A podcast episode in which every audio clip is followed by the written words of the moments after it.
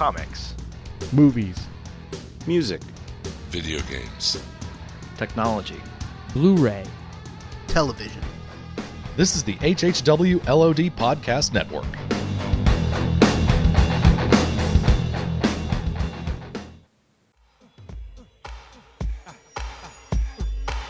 Let me see you just bounce it with me, just bounce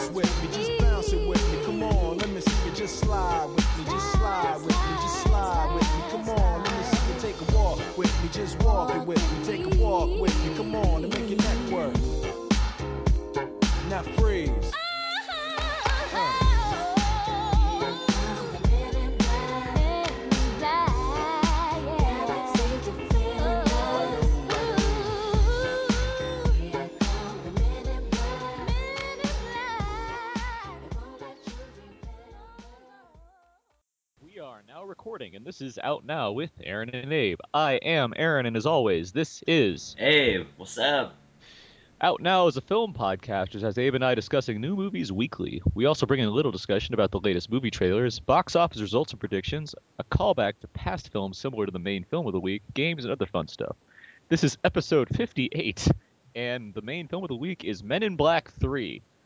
Or MIB cubed, I think that's on the, the posters. Why? Because why? Because why not, right? And uh, joining us for this power-packed Memorial Day episode of Out Now with Aaron and Abe, we have a writer for Fast Film Reviews and an alien whose planet of origin is the second largest moon of Saturn, Mark Hoban. Hey everyone. We have the writer for Racked Focus and a man who's proudly been neuralized over 14 times, Maxwell Haddad. Hello. And our newest guest, we're another new. We got two new guests this week. Our our other new guest that we're adding on to the out now stable of guests is the owner of his own personal galaxy, Jose Cordova. Hey guys, how's it going? Doing well. All right. Everyone How is do you here. know that Max This has been neuralized 14 times? Are Well, you I an agent in It's on- black? I I have his Oh. file. I'm more of a go-to guy. Hmm. I I don't know. I, who does, it doesn't. I told him, and he was like, "I don't remember any of that," and I was not. I don't remember any of that. um. All right, so uh, you know what? I just it is Memorial Day. I just kind of pointed that out, but I didn't really point it out in the pre-show. But it's Memorial Day right now, uh, or tomorrow, but Memorial Day weekend. What? Just, uh, before we even get to know everybody, if are we? Is anyone going to watch any movie in particular for Memorial Day? Pearl Harbor? Gotta honor the veterans. Just curious. Not in particular, no. Are you? Do, is there like a movie that Not you watch really. every year? I might. Well, not every year, but I might watch a war movie just because you know. I might watch like The Dirty Dozen. Mm. I haven't watched that in a while. Hmm. That's I might watch uh, Gone with the Wind. Okay. okay. you have a few hours to kill. Yeah, just a couple. All right, so let's get some announcements here. Okay, so okay, the biggest announcement we have so far: um, GI Joe 2 was moved this week. Ooh. Shame. We were, I think we were all kind of excited to watch GI Joe Retaliation. I definitely I would. Wh- what was the what was the reason why they moved it? The official reason from Paramount is that they're converting the film to 3D. Now, Oh no. Mm, Now, see, they say that. Now, they moved it all the way to March of 2013. That is a huge move. Now, it's it's not like studios at Paramount just realized that 3D is popular or that it makes money. So, I don't know what to think about this. I mean, if it doesn't come out, it's going to come out in 3D, so they're going to do that. And obviously, yeah, it's going to make more money because of, well, it'll make, I don't know if it's going to make more money than it would have in its summer slot position, but it's going to make possibly more money because of the 3D upcharge. So we'll see. But I mean, the other the the the more you know curious speculations as to what's going to change in the film because there must be something wrong with some of these test screenings that makes people want to like makes them want to hold it back for a while. Or my other main theory is that Channing Tatum's become very popular. And they wanted to kind of make put him make him more of a presence in the film because I mean if you watch the trailer it looks like he's kind of you know sitting this one out after the first act. Like I don't know about him getting killed off, but like he it looks like he either gets like captured or you know he's out of he's out of commission for a good chunk of the film and you know make way for The Rock and Bruce Willis to tear shit up.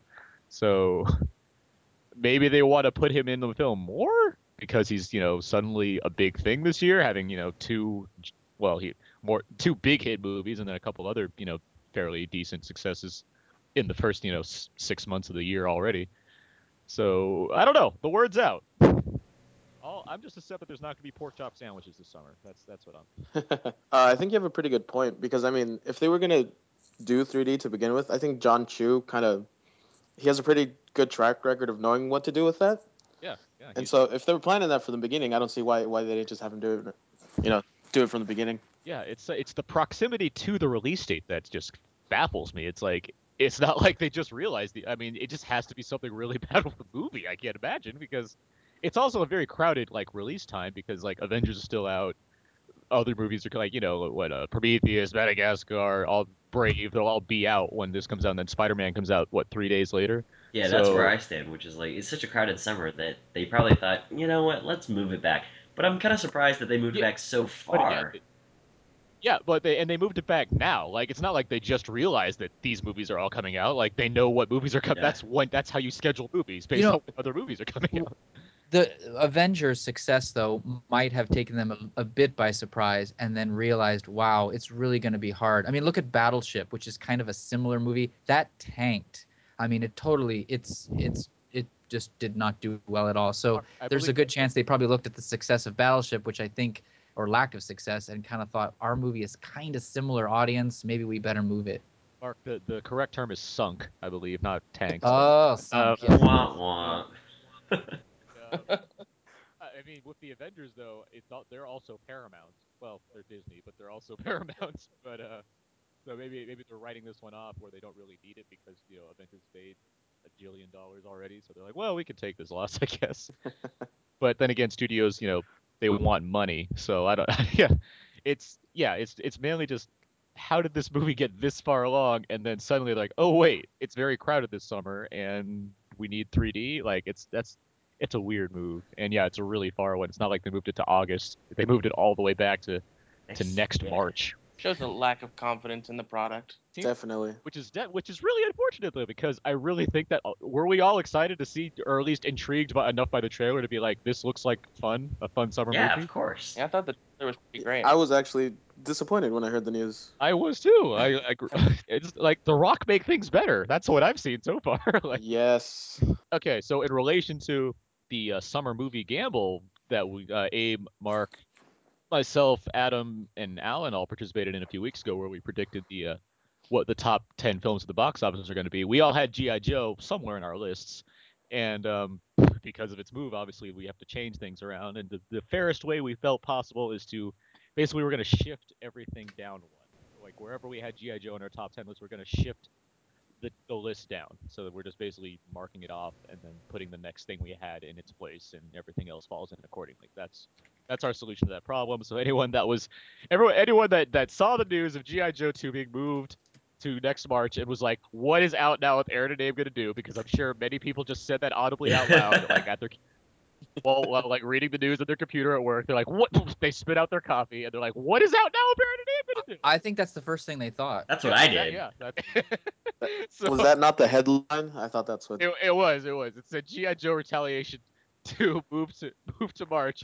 Out now of Aaron and Abe? Question marks. That's what it said. it said it said that in the uh, the it said that the San Francisco Chronicle and the uh, the New York Post and the OC Weekly. It was those three. Those three things. Uh, so yeah, that's our solution to the problem. So yeah, we'll uh, we'll just have to go from there. That's Aaron, Abe, when are you going to announce what everybody picked as their additional pick? I can do it now Oh. if you want. I have to think about mine. Uh, Sounds good. you haven't. You don't have to think about yours. You yeah, got no, you already have it. list. But I wasn't sure which order there would be. Hey, I mean, let's see. I had okay. I had. Well, my new number ten is not Madagascar. oh, Um. Let's see. Adam Gentry's new number ten would be Prometheus. Uh, Abe's your your was will be Snow White. hmm. Alan, I haven't got, haven't heard back from Alan yet because I only had well, it'd be it'd be one of his dark horses, but he doesn't have like an order for anything. So it'd be either Ted, Bourne, or Expendables. And Mark, yours would be Ice Age. it's pretty strong number ten. So you know, we'll see. All right, so that's wow, that's, that's a lot of talk about GI Joe because we were all disappointed. Everyone else gets to suffer now too because we we're not gonna have we're not gonna record our GI Joe commentary until. Oh, shucks. Now I have time to to look over GI Joe again, you know, in high scrutiny, and you know really analyze the film before we delve into the, the deep details of it. So, all right. So with that out of the way, let's get to uh, well, for you know, again, iTunes reviews and ratings. Oh, if you want to hear more banter about our sadness for GI Joe 2, help support our show by providing an iTunes review or rating. It's really simple. Log on to iTunes, takes a couple seconds, give us a star rating or even a simple sentence, and you know, helps out the show, promotes it. It's nice to do, makes us feel happy, makes Abe not sleep with you know terrors at Night night. terrors are a Abe- huge problem with children under Like, 11. Exactly, and he is a desperate he is desperate desperate fear of cobras, so it doesn't help. Okay, so let's let's get to know everybody. Each week we uh, we play a little game called Know Everybody, where we ask each other a few questions and help set the tone for this podcast. Better getting to know everybody. I'm gonna I'm gonna let Mark start this one off this week. Okay, let's see. I'll go with Abe. Yes. Who is the fresher prince? Will Smith or the musician prince? Ooh. Well, if black don't crack, then it's gonna be Wilson. Yeah, oh, you just stole Aaron's thunder. Only I am allowed to say that joke. Okay. Uh, in in paraphrasing Aaron, black don't crack. that's not even a paraphrase. That's just like a direct phrase. Anyway, it's Hey, got to be Will Smith. You, you you can say yellow don't. that's, that's, Well, if yellow don't mellow, Or- then I'm not sure what Prince is. or- sometimes he looks a little yellow. I must also say that pale don't grow stale. Oh. oh, Oh, oh. Hello. Uh, I would, I would go with Will Smith. Plus, he sang he sang uh, the Fresh Prince of Bel Air on the Graham Norton show not too long ago with the I saw it. crowd. That was yeah. good. was really good. I saw Yeah. that. show notes actually. Um, all right, Maxwell. Which actor do you think would be a fun cameo as a Men in Black agent? Well, why not Gary Busey? the, the guy who's been neuralized like 27 times. well, he's like halfway there. Remember Predator 2? I think he already is a Man in Black. Yeah, they wouldn't have to use many uh, makeups for him. Or No, he's all he's all set. yeah, yeah, he's really sad. Predator 2 is on our commentary list, by the way. but he dies in Predator 2. I, I'm just saying, it's on our commentary list. We should do that instead of G.I. Joe. Okay, um, let's go with Aaron. Yo. Uh, what is your favorite film by Barry Sonnenfeld? Get Shorty would be my answer to that one. Um, I'm a big Get Shorty fan. Um, but I will give support to Addams Family Values because that movie is really funny, and the uh, the first Men in Black is you know I really enjoy that movie. Still, I just rewatched it this week actually for obvious reasons. But yeah, Get Shorty, that movie. I, I I'm a fan of I'm a fan of Elmore Leonard in general, and I like that I like that movie. I like how it was adapted to the screen. I don't like Be Cool, which was not directed by Barry Sonnenfeld, but that's the sequel. I don't think anyone likes Be Cool. Yep, I. Uh, it's although Be Cool did have The Rock in it. it did. It, Early rock. Early That is rock. one. That's one sequel that was not made better by the presence of The Rock. I, yeah, I'll get, hmm. Damn it! There goes there goes my entire thesis I was writing.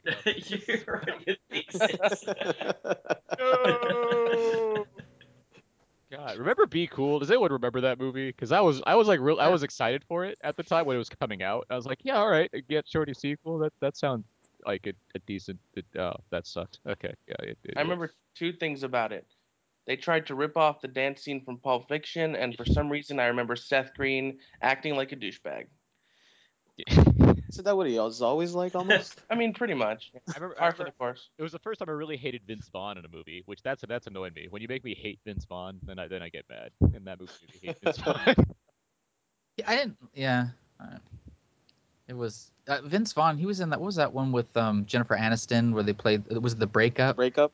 I didn't Mm. care for him in that. I well, I don't like Jennifer Aniston. Oh, yeah, your hate for Jennifer Aniston is like top notch. Thanks, Abe. okay. Um, Jose, Yes. which Will Smith film could have benefited from one of his songs at the end, besides this film? Hmm. That's. I, I I would have loved to hear. Well, uh, I guess it wouldn't work as well at the in the ending, but um, I would have loved to hear a sick Will Smith track at the end of I Am Legend." That's what I was thinking too. yes. I think that I think you know I Am Legend just kind of lends itself very well to Yeah. Will Smith rapping about how he's a legend. I was thinking that exactly. That's why I was laughing earlier. I was like, the first thing that comes to my head is I Am Legend. It'd have to be the like the alternate ending where he spoilers where he Yeah, lives. yeah. Yeah, exactly. So I was Where, like, I don't he's, know. Like he's driving off of Alice Braga, and the I Am Legend theme song just pops in the background. it's really upbeat song. Alright. or he could, you know, he could release it posthumously, like Tupac. it was just hidden in his computer files. I mean, that just means that, all you have to do is like take a sample of some other song and just put him talking. Yeah, just like Tupac. I don't like disrespecting his song, but I. I mean, that's based. That's what he's done, and like for all his other raps since since after he's you know left the Fred's Fresh Prince reign. It's all samples. I like Yeah. a lot of songs, but I mean, Whatever Yeah, happened alright. to Jazzy Jeff? well, he he um, Got less jazzy. he. DJs. He DJs. Yeah. He's around. So, Mark, who? Okay, so I really liked Josh Brolin in this movie, but who is your favorite uh, celebrity impressionist? Like, Oh, which, like- which celebrity does a good impression of another yeah, celebrity? impression of someone else. Yeah. This was a long time ago, but I I always was kind of I always kind of liked Christian Slater's impression of Jack Nicholson. That's a- And and he has kind of a he even kind of sort of suggests him like if they ever had Jack Nicholson going back in time, uh, I thought that Christian Slater would be a good example of somebody who could kind of play him. So I, I'd go with him. That is a good one. I had not thought of that. That actually fits really well. That is good. I have uh, my my answer would be Matt Damon as Matthew McConaughey. That's a good one. Have you ever seen that clip of him just doing Yeah. Matthew McConaughey? It's It's like on the Daily Was it on Show. Kimmel? Or not the Daily Show. I'm it's sorry. like um, it's like yeah. on Kimmel. Yeah, yeah, yeah. it's pretty funny. Okay, um, Jose, if All right. Men in Black Four starred Will Smith's son, Jaden Smith, would you go see it? Well, he's older now, isn't he? Yeah, I was thinking like if he played Will Smith as a younger man, and had to star in it. Uh, you know what? I think I'd give him benefit of the doubt. I actually kind of enjoyed Karate Kid. yeah, I enjoy Karate Kid. Yeah. The, o- the only time I've disliked Jaden Smith was in that um that Day the Earth Stood Still remake. They'd need a huh. I wonder if you, they'd get someone else to be a teenage Tommy Lee Jones. Can we get like a young Sherlock? It'd just be Josh Brolin at the end with the- with- up on, his, on his knees. On his knees. Uh, Abe. yes. Uh, what is your favorite? I guess for lack of a better word, threequel. So the third movie in a series. Dark Knight Rises. franchise. Yeah, hands down.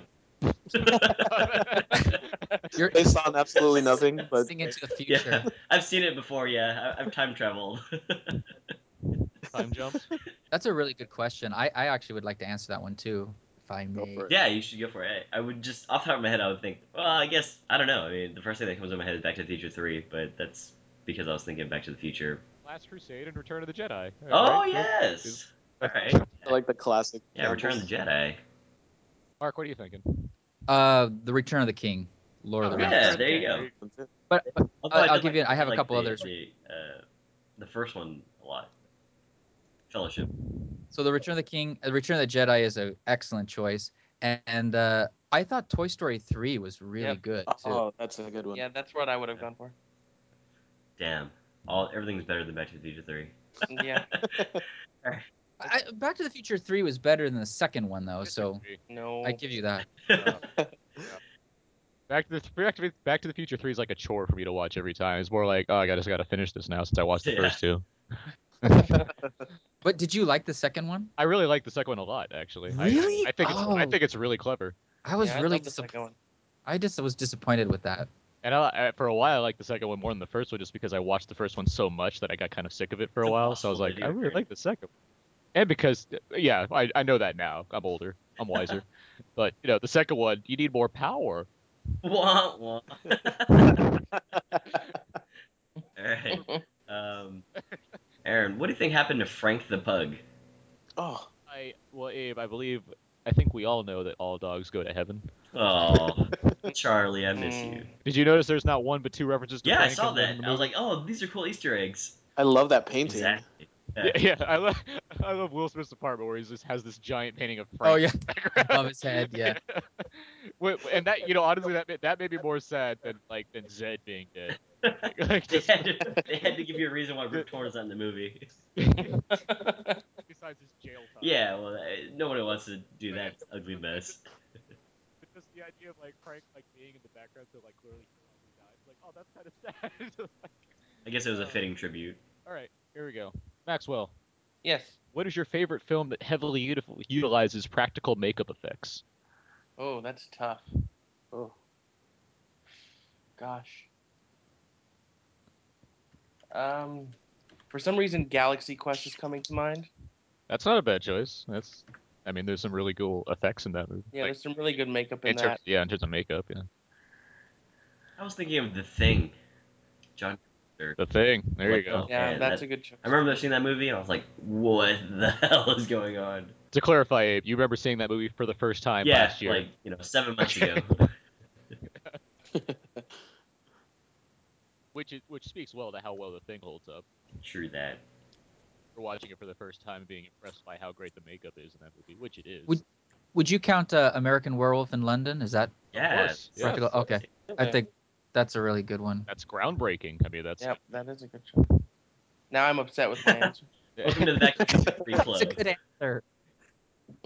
Back to the Future. A- Abe will take care of it in the in the edit, so it's okay.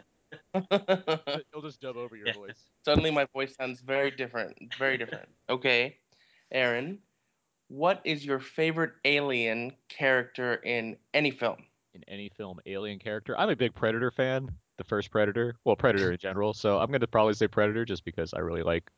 I, I'm intrigued by all of that that goes into him, his the vision, the weapons that he has, the his the concept of him. Um, the thing's a good answer too, but I mean, we, we have no frame. That's that's more. That doesn't really prey off what that char- what that character looks like. Because You don't really. It's everything. Uh, So.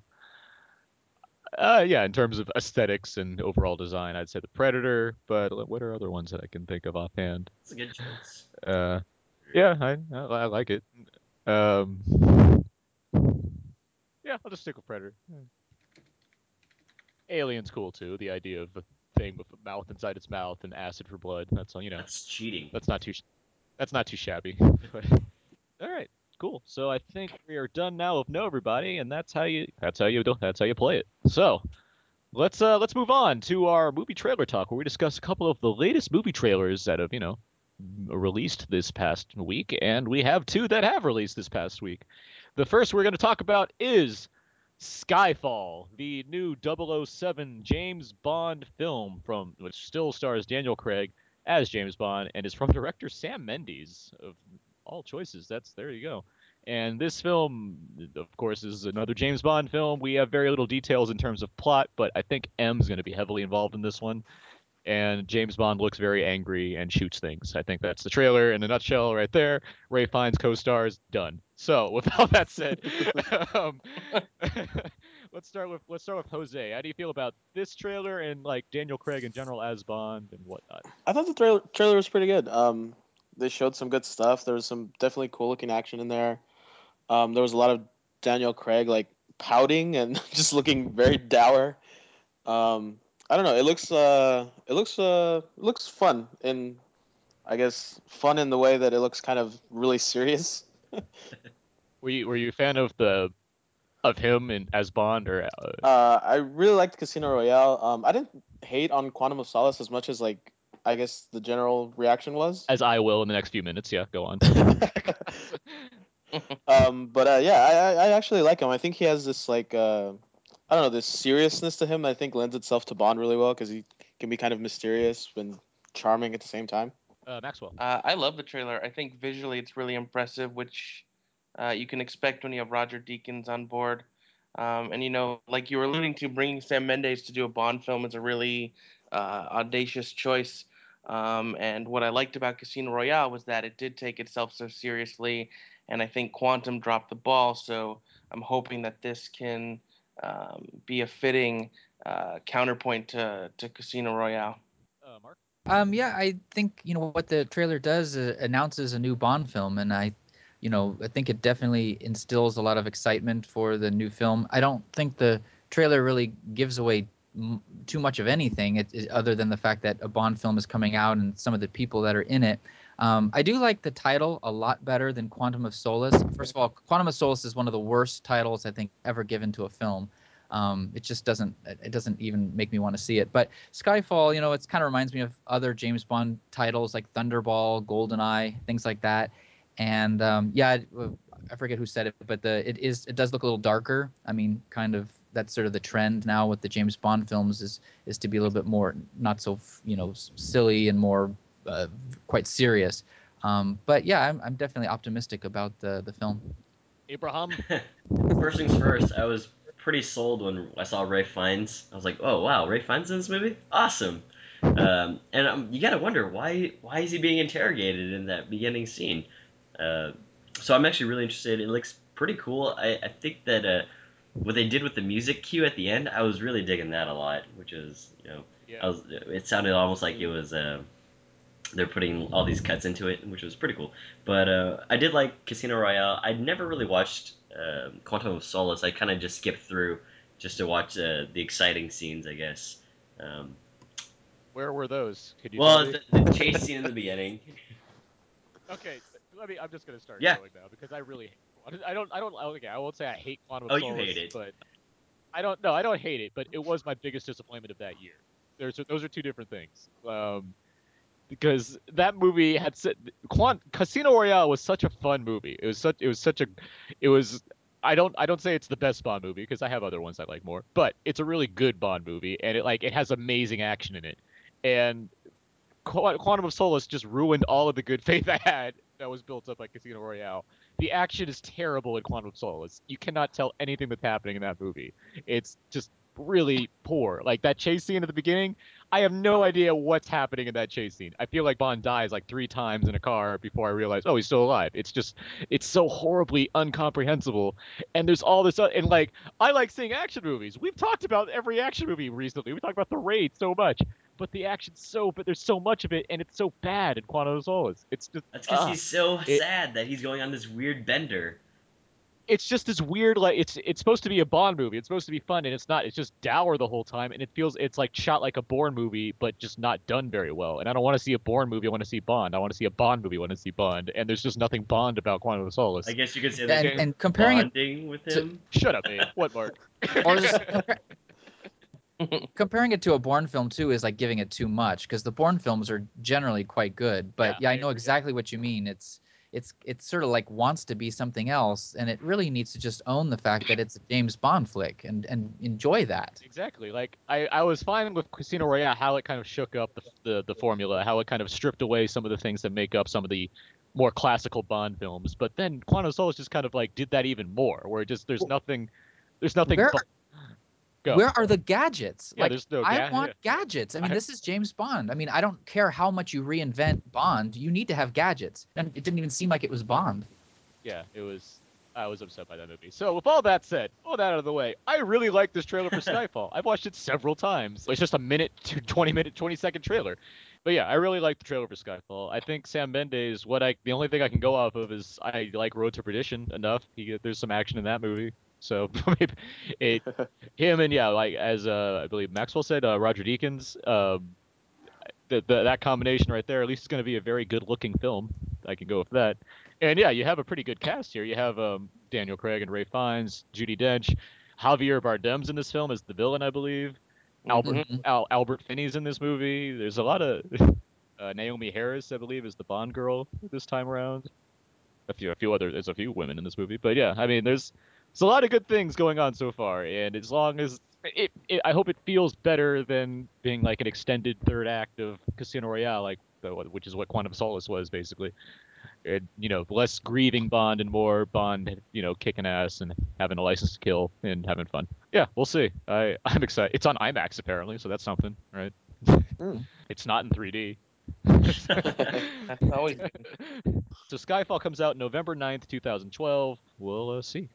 The next trailer we have is for The Great Gatsby, Luhrmann style. Um, Baz Luhrmann has come to direct The Great Gatsby, the very popular in high school English classes book, uh, set in the 1920s, based around this guy Gatsby. He's you know rich and stuff, and he has a mysterious past, and he you know pines over this one woman. Um, the film has Leonardo DiCaprio, Carey Mulligan, and Tobey Maguire, all looking very young. Especially Tobey Maguire. Tobey Maguire looks like he's like right out of high school in this movie, and it's in 3D. Okay, good. I forgot about that. Just, just It- Great are- Gat- is- The Great really? Gat- yeah, The Great Gatsby Yeah. in 3D. Yes. So Mhm. with, with Mark, what do you, what do you think about The Great Gatsby? I like Baz Luhrmann, and I, I think what he brings to uh, his adaptations is kind of his style. And uh, I don't think that this movie is going to appeal to F. Scott Fitzgerald fans. I think it's going to appeal to Baz Luhrmann fans. And I, I liked uh, Moulin Rouge. Um, I, I think he does have a tendency to kind of mangle and, and manipulate stories just to suit his own visual style. But I, I think I'm okay with it. I, I think anything, I don't know if any of you have ever seen the 1974 version of The Great Gatsby with Robert Redford, so but it's a total, it's a I've- total snooze fest. Yeah, Yeah. it's it's quite it's it's not much. Yeah, not much energies in that movie. Right. but that's what happens when you have Sam Waterston as Nick Carraway. So and and I guess uh, Tobey Maguire is playing the the role in this movie. That's a little bit uh hmm. I'm not really sure what to think of Tobey Magu- Maguire in that part, but um, you know, it, it's got the he's using uh his modern music. I, the, it starts out with a Kanye West Jay Z song, and then it goes the same, in, the same song used in the Safe House trailer, which was kind of weird to kind me. of a weird coincidence is that, right? and then I think it goes into a a, a Jack White song. Uh, it looks very stylish, and it's kind of exactly what I would expect of Baz Luhrmann. So I, I'm definitely down for seeing it. Have we all uh, read The Great Gatsby? Yeah. I yes. Has anyone has anyone not read The Great Gatsby? Nine year olds. Because it seems like it seems like it's high It's- school reading for It's, everybody. it's one of those books, you know, like of mice and men or something. I think like Yeah. everyone is almost required to. Yeah. Okay. Um, uh, Maxwell, what do you think? you know, The Great Gatsby is one of those books that is really difficult to probably adapt to film. It doesn't really lend itself to that. Um, so when you hear that Baz Luhrmann is going to be doing it, you kind of have, or at least I did, had an image in my head of what to expect. In the trailer, it's dead on with with that image. It almost looks like Moulin Rouge 2, which I'm not going to complain about because I love Moulin Rouge. So I could see how purists of The Great Gatsby and Fitzgerald would be a little, you know, taken aback. And I saw a lot of outcry on Twitter that it looked horrible. But I mean, I have to say the trailer looks incredible, very stylish. Um, I think he's taking opulence to a new level that very few films I've seen have done. Um, I look forward to it. I don't think it's necessarily going to be, uh, you know, a pure adaptation of the novel, but I think it's going to be a really exciting film to watch, um, especially in 3D because I know they screened some of the 3D at CinemaCon in Las Vegas recently, and I heard nothing but but positive things about the 3D. And I don't usually like 3D, but in this case, It, it, that makes sense. To, like for for Baz Luhrmann, it does not surprise me that this movie's in 3D. Like it seems like that's something that can almost enhance his style. I'm not saying that the move that the Great Gatsby needs to be in 3D, but a new Baz Luhrmann film in 3D doesn't surprise me. It makes me kind of curious to see how that looks because it's another case of kind of a, a particular auteur, you know, using the latest technology to apply to his own style and see how that works out. Um, I wouldn't have thought that Martin Scorsese could make the best 3D film ever made, but he has, and it like it that intrigues me. Eh, like so, seeing again, seeing someone with a very particular style makes me want to makes me very curious. That said, I also like bad. I okay, so I've yet to see Moulin Rouge. I that's Really? still- No. it's What? I know I know it's, Wow. a, it's a weird one Huh. not to have seen, but it's on my list of movies I have not seen, and it's it's been on my queue in Netflix for a long time, but I- I'll probably finally see it this year. It's- since this It's frantic. I mean, it's it's one of these films. I can see where someone would uh, watch Moulin Rouge. It has a pretty good reputation, but I I- could see someone would watch it and not like it. I, yeah, I know, and I've, I've I've seen bits of it and stuff, and I'm like, I want to see all of this movie at some point. I just never have. I but I do like uh, I do like Romeo plus Juliet, and I like uh, I, I I like I like a lot of Australia. Not I'm not a huge fan of Australia, but I like the the early half of Australia before it goes all gone with the wind. Yeah, I, I I'm a fan of Baz Luhrmann's style in general. Like I, it's not like he's not my favorite director or anything, but like I. I, I like what he brings to films. Like it's certainly it's a neat kind of way to approach things. And if this movie, you know, has that craziness and possibly John Leguizamo as Tybalt, I'll be very intrigued by what the Great Gatsby is. but no, I mean, I yeah, I, I'm a fan. I'm a fan of like 20s, like 20s kind of set movies in general, like early period movies. So like that that has me excited for it, just because I get to see all this like wild production design and everything going on. The the trailer did enough to be like, all right, I could get behind this movie. I'll see it when it comes out. But like the yeah the use of mo- of uh, of contemporary music for this trailer, I'll kind of it fit for Blurman, but like That's expected. Yeah. it, yeah, it was expected, but at the same time, like the it comes back to that damn Safe House trailer where like that movie was so identifiable by using that particular song that I was like, well, it's not like they just heard this music. Like they could have chosen any number of songs to put in the trailer, but I mean that's more blaming on trailer editing and not the film itself, so it doesn't really take me out of it too much. So uh, yeah, I'm excited to see The Great Gatsby mainly because it Luhrmann style is intriguing to me. The fact that it's in 3D is like, oh, that's neat, I guess. But you also have Leonardo DiCaprio and Carey Mulligan and Tobey Maguire, not to mention Joel Edgerton and Isla Fisher. Like, there's a lot of people in this movie, so yeah, I'm, I'm looking forward to it. Abe, You guys have basically mentioned everything, but when I first saw the trailer with uh, the Kanye West song, I was like, "Is this for real?" Like literally, I was thinking, "This can't be the real trailer. This has to be a joke." Um, but as it went on, I was like, "All right, yeah, I'll buy into it." And it, it is really flashy. And again, I've seen my share of Baz Luhrmann movies, and I enjoy them. Um, so uh, I'm kind of down with it. But at the same time, I was just thinking, "Wow, this is going to be a crazy production for The Great Gatsby." And again, Mark, you brought up the uh, the Robert Redford version. And I was like, it's so different. Like, it would be, I don't know. It, it, it's almost as if it's like a, it's like The Great Gatsby on LSD or something like that. So it's very Yeah, colorful. You know, it's very Baz Luhrmann-y. Um, I'm sure that there'll be like a slow motion scene where it looks really intriguing. But if if what Maxwell said is true, then it's gonna be pretty good. And I'm kind of holding out, but at the same time, I'm kind of willing to buy into it. Francis Ford Coppola did the screenplay for the 1970s Great, Great Gatsby. Oh, okay. Just putting that out there. Anyway, I still uh, don't like it. Jose, what what'd you think? Um, yeah, I mean, I don't know. There's not much else to say. I think you guys have covered most of it. Uh, for some reason, I got this weird like 1920s Project X vibe just because of like all the the crazy party that opens the trailer. I think, which is kind of a weird place to go, I guess. But um, yeah, no, it looks. I mean, it looks like a really good looking film. I, I guess I'll say, yeah, Baz Luhrmann has that that style of his that it's kind of makes everything really flashy and at least fun to watch, if nothing else. All right. Well, the uh, the Great Gatsby opens on Christmas this year, December 25th. So right after we see Django Unchained, I'm just sure we'll, we'll jump right into uh, That's a great double feature. That's my plan. oh, and can I say that I love Joel Edgerton's mustache? It's so like weird and interesting. No, you can't see that. Okay. yeah. yes, it, it looked like it looked like quite the mustache.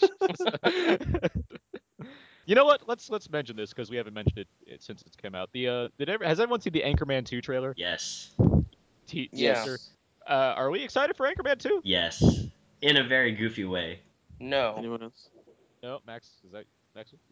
I'm not just because I, I can't think of any comedy sequel that works for the most part because comedy is, is about the unexpected and surprises and when you know these characters and coming back for a second time they have to if they do something radically different from the first one it could work but i'm very skeptical You had a good point about about that about the sequels, but I think that I love these characters enough that I'm willing to give them a chance at least. You know, I think the original is fine. I, I don't like raise it up as like the greatest comedy, and I I don't quote the dialogue and all that. But I mean, the original is it was it was mildly funny, and I got some laughs out of it. And so the sequel, I guess I'm I'm not like super excited about it, but if if it uh, you know seems to be good, I'll I'll I'll take a, a watch of it, I guess.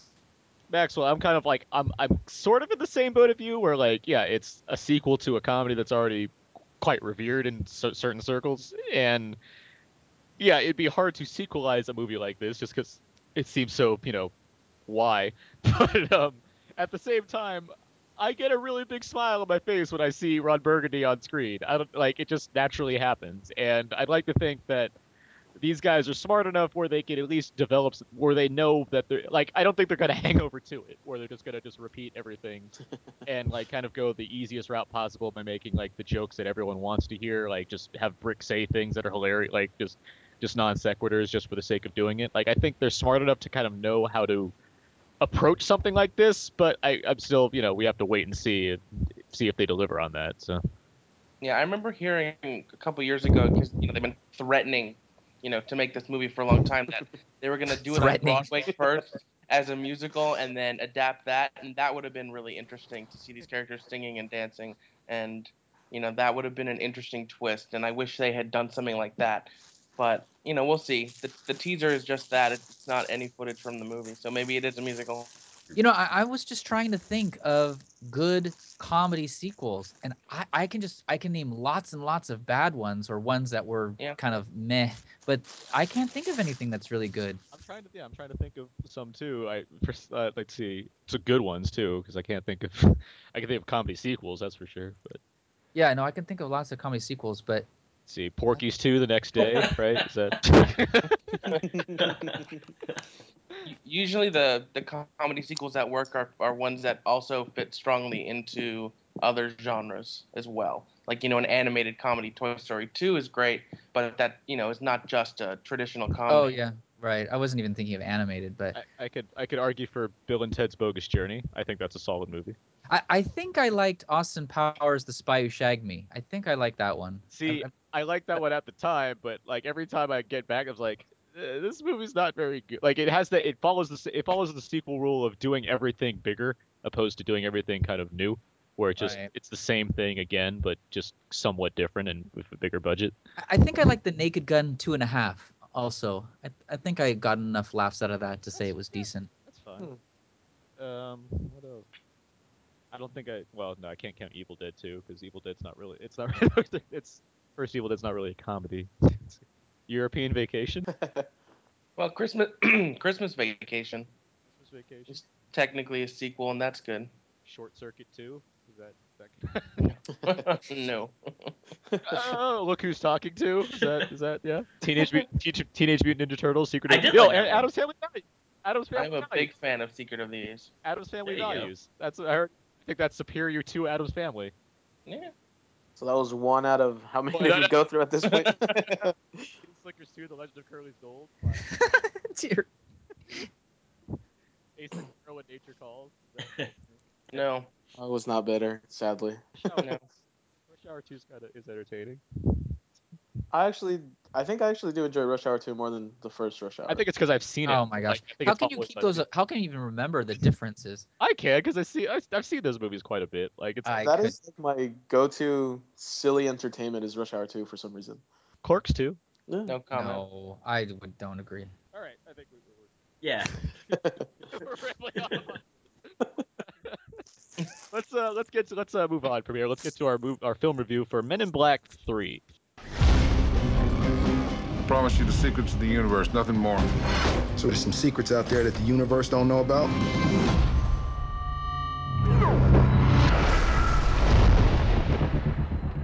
Kay! Kay! There is no Kay. He's been dead for over 40 years. What? Somehow history has been rewritten. There has to be a reason this is happening, and Kay seems to be at the center of it. You're gonna send me back to 1969. First, we gotta get high. My man, for real? No, I mean really high. All you gotta do is jump. You have got 24 hours. After that, there is no coming back.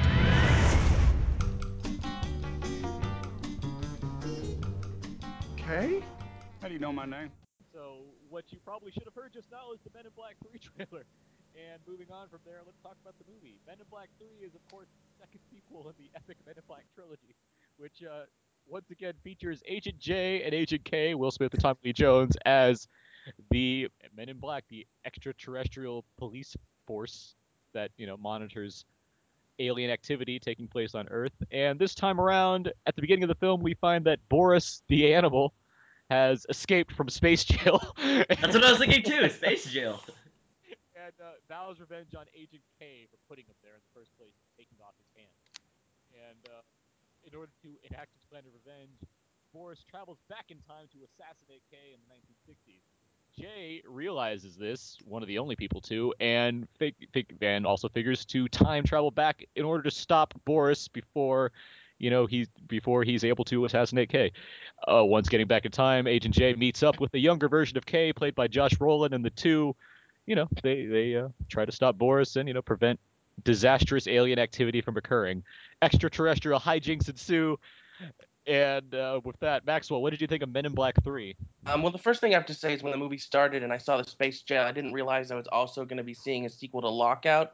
So that was a nice surprise. Uh, beyond that, though, I was actually, you know, pleasantly surprised by the movie. Um, you know, I, everyone pretty much dislikes the second one that I know, at least. Um, and there was all the stories about the troubled production. So, it, you know, the odds were stacked against it. So going in, it's a really pleasant surprise. It works on a lot of levels, including a very surprising um, emotional level in the third act that I was not expecting at all, and that I thought worked really well. Uh, Jose. I think this movie is more fun than it has any right to be. Um, I actually really enjoyed myself. I think the beginning's a little clunky and there's some jokes in there that kind of fall flat, but once you get going and the ride starts, I think it's just it's a lot of fun. I uh, I completely agree with all you just said. Yeah, I think uh, the beginning does open. It, opens kind of poorly, where I'm like, oh, I hope this isn't like two again. I was already getting that kind of vibe. But as it went along, yeah, I really got engaged with what was happening, and uh, yeah, I continued to admire the presence of Will Smith and Tommy Lee Jones, who's only in it for a short while. But Josh Brolin does a tremendous job, I think, at playing Agent K. It's a younger version of himself. And so I like that chemistry, and you know the alien designs are always fun, and I'll talk about more stuff as we carry on. But uh, Mark, what did you think of the movie? Well, you know, I mean, Men in Black 3 shouldn't even exist. There are far more awful threequels than great ones. Um, I mean, it's like Superman 3, Batman Forever, uh, the, the list goes on. So I was really surprised. I, I really was impressed with this film, and I, I actually I liked it quite a bit. Um, I, I, you, you've mentioned the Josh Brolin as the younger version of Tommy Lee Jones, which I thought he was really excellent, and I think somehow his presence kind of raises the game of uh, Will Smith too. He seems kind of reborn in this film, a little bit more. Um, I don't know. He, he's just his slick personality and his confidence and everything. I, I really kind of warmed up to it in this movie in a way that I, I didn't enjoy the second one. Um, and he, Rick Baker's uh, makeup effects are amazing. I read somewhere where that he actually produced like 127 different creatures for this film, wow. and it really shows. I mean, it, has got like that really sort of joy of discovery as you you're watching the film and and find you know entities that you think are human, and then all of a sudden you realize that they're actually an alien and stuff. So yeah, no, I I, I really thought it was a, a welcome return to the first film. Abe, uh, besides that it, I don't think that it's like 100% memorable. I've had a lot of fun with this movie. Um, I, I, think that the jokes that they put in there were really well placed, uh, especially like the chocolate milk stuff and um, whatever else that Will Smith was doing. I, I really liked his return on the screen, kind of just doing more comedic stuff, uh, less dramatic stuff like Seven Pounds or whatever. Um, so I really appreciated that.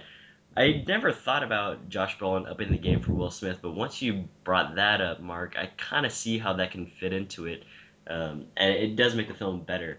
I did like Josh Brolin in this movie. I did like Tommy Lee Jones, except yeah, the beginning he was kind of craggy and mean, and you're wondering what the hell is his problem, kind of thing. Uh, at the at the same he's time, always like that. But but at, at the same time, there's like and I mean there's there's a development that occurs in the right. third act that we're not going to spoil. But the the way Tommy Lee Jones is acting in the beginning is very there's a very specific reason as to why, and it's it's almost like heartbreaking to see him kind of how he's handling some of the stuff that he's kind of dealing with. He like looks on the verge of tears in That's some true, scenes. Yeah. It's, it's, really kind of like sad, and it's like oh this like this, there's a there's some nuance going on in a Men in Black movie, which is admirable, which is admirable. Yeah, and you have to wonder about you know tying it into the Men in Black frame. I you know something I thought about. Um, was what Scott Mendelson had said, which is that Men in Black does very well as a series because then you can really delve into the characters a lot. Uh, and I, for this one, I thought that this one was primarily like an Agent uh, K thing, right? So it, you know, it was really interesting the way that they could make this film and then center it on one character and have his um, his I guess plot line develop a little bit more because you know I think the only things that you remember about Agent K is that he's got his wife that he spies on in the first movie, and then I don't know what else. So, yeah, it, it, but overall, I had a fun time. It was, you know, again, like what Jose had said, if you really let yourself go and you kind of just really enjoy it, then I think that it's a really good ride. Um, but there are some problems, which I'm sure we'll get into, like some of the nuances only the only problem I really had is the beginning of this movie, which is where it just kind of it just felt like it was just fumbling out the gate, where uh, I just the the jokes weren't landing very hard. Nothing really seemed particularly like there was some neat stuff like introducing Boris the animal was kind of neat, like uh, and uh, Jermaine Clement from Flight of the Conchords who right. plays Boris. Quite, if if you really stop to think about it, it's a terrifying creature that he is. Yeah. Like, and it's very this is a very violent It movie. is, I was- I was actually- like, it- there's, Yeah. A, there's a lot of death in this movie, which I kind of appreciated in a sense that there's actual stakes going on. Like there's like people are dying. Like I'm actually in suspense because some people might not make it through this movie, and like it, it, it I think it worked well on that level. But the design for Boris really kind of scary. Like he basically he's this alien that kind of he can kind of come apart at the seams, and he has like a little detachable thing on his hand that shoots out crazy poisonous darts or something. Yeah, that was really gross. It's, Oh, that Really that shot of the thing showed. going into his hand. Ah. Yeah, it, yeah, that shot of the yeah, it just shows this thing going climbing into his hand. It's just like this is some this is some r- crazy stuff that I think that's the that's Rick Baker and his sort of imagination. You know, Yeah.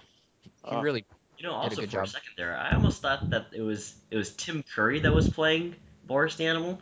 It got, Yes, that's a good call out. If He this is was- kind of like that. if this was like an '80s movie, It would have been would've Tim Curry, yeah. Because I was like, hmm, that sounds like Tim Curry, and it kind of looks like him. I'm not really sure. And then I saw the credits afterward, like- and I was like, oh, it's Jermaine Clement, the cloud, the Fall of the Conchords guy. I, I, I like the fact that he was channeling Tim Curry in his in his process for creating Boris Yeah, the Animal's character, yeah. channeling channeling Pennywise from It. Uh, let's let's talk about Michael Stuhlbarg because I think he's absolutely fantastic in this movie. Yes. Michael Stuhlbarg plays a fifth dimensional alien who can see multiple multiple multiple Right. timelines, basically knowing all outcomes of every situation possible. And that in itself is like there's a whole movie Yeah, right behind that. But Michael Stuhlbarg, who I I mean he's from he was in he's currently in Boardwalk Empire on HBO, and he's also he was also in the Coen Brothers film A Serious Man, and he was in Hugo as well.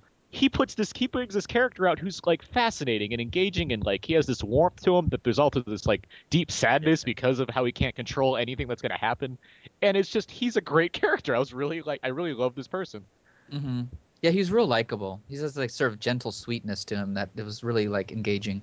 Yeah, and you mentioned like the sadness too, and, and when they developed that part of him, I was thinking, oh, that is really a, a bummer because he can see all these outcomes, he can't really do anything about it, so he's he's always worrying. But he, I like how he says like, oh, you know, his favorite moment in American or U.S. history was just the, the baseball game, but later becomes you know something else. But it was just it, he's a really good character. I liked that you could actually just make an entire movie about him. I kind of want to see more of him and more of what he sees, and kind of J and K just going investigating that, that kind of stuff. But The Griffin Chronicles. yeah, exactly. Yes. yeah, exactly. The Griffin Chronicles, right? Alice Eve popped up for like a scene, so she she was here. She had less to do here than she did in The Raven, right? Yeah. Abe? Uh, uh, Emma Thompson, kind of same way. Basically, they play different ends of each other. Like Emma Thompson is the older version of Alice Eve's, like Agent Agent O, O, right. I believe is the character. And there's hints at some kind of romantic involvement between her and Kay. Yeah, Uh, that wasn't really developed. I, no, I it wasn't. Yeah. And you yeah, had to think, it was kind of like thrown what in about there. his but- wife, right? So I was thinking like that that doesn't fit in with the Men in Black storyline. Well, this would be this would well this would be after that. This would be this would be after he became an agent and had some kind of no. var- varied entanglement with another person. Oh, person. no. Before he, you know. What you think about the the cameo of the uh, other Men in Black agent? Oh yeah, Andy Warhol. Uh, Bill Hader is. I think. I think. I think that. I think that joke is really well done. Like I see, you see some of it in the trailer of him as Right. Andy Warhol, but I think it works really well here. Like I don't. I don't think it's. I don't think it's too throwaway. I think he actually does a good job of like. What what Andy Warhol would be like if he was a Men in Black agent, where he's basically pretending to be an obscure Yeah. artist of sorts I love his throwaway line of "I'm painting soup cans" and bananas. you know, like he's, he's talking to the person out, he's just shouting out, you know, it's like it's transcendent because the guy's like eating Yeti or something like that. The funny thing about that for me was that it basically felt like a riff on his Stefan character on SNL. Oh, I didn't think about that, Oh, but yeah. yeah, it's fun. I'm filming him eating a yeah, cheeseburger. exactly. it's transcendent. It's very funny.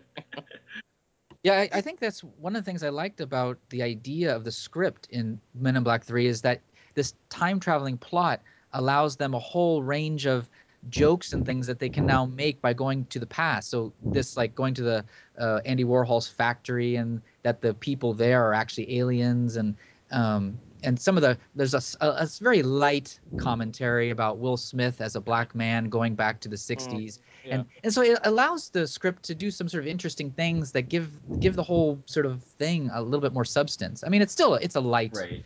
you know, fun film, but I kind of appreciated those little I agree touches. with that I also, too. I also I appreciated that being set in the '60s, it didn't make a lot of the obvious '60s jokes. It went it went for it went for like clever bits, but it didn't like make the uh, it didn't like have the obvious music cues where you could that you always use when you said like something in 1969. It didn't have like the very it didn't have like crazy hippie characters lurking in the background and saying it's like shouting free love for no reason.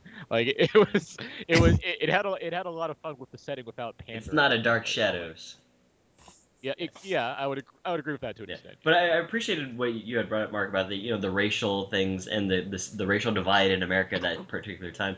And they touched upon it lightly, but I'm glad that they even touched upon it at all. Which is to say that you know sometimes you can escape it and it's like, oh yeah, it was a fun, happy time, but realistically, was it? You know what I mean? And so I'm glad that they at least touched upon it and said something to that effect of, hey man, it's not a huge deal. It's like you like you can't you No, can't assume things there's a funny- anymore, kind of thing. there's a funny joke too when he first uh, you know, goes back to the 60s and he, he secures some transportation and that that little joke there was just it was funny I, I liked it There was, a case of I said this to my to Scooter and the, to my friend in the theater when I was watching it. It was like, oh, DWB, driving while black. That- It, it's interesting that Dark Shadows was brought up because while I was watching it, I was thinking that it's oddly similar in terms of the jokes it's setting up, but I thought it it delivered them in a much more witty and and clever way, almost mm-hmm. subversive in some cases. Which is something that I think works well, which which keeps this film in line with the first Men in Black film, which is a film that was also it had a lot of it had a lot of wit and cleverness to it, along with being you know like a light action comedy. And I think Men this this movie uh, much more than the sequel, like kind of not necessarily brings it back to its roots, but works as like you know a fun standalone film. Like it, it's easy to pick up on this one and just be like, oh yeah, we're just back with these these two guys, and there's you know there's the same kind of irreverence, clever wit witticisms happening on in how the screenplay's been developed and whatnot. Like it, it just works. Oh man, this coffee tastes like dirt. What do you expect? It was just Ground ground. this morning. Oh? No, I call ladies O. To me, O is feminine, K is masculine. You know, I see a couple. I'm like, okay.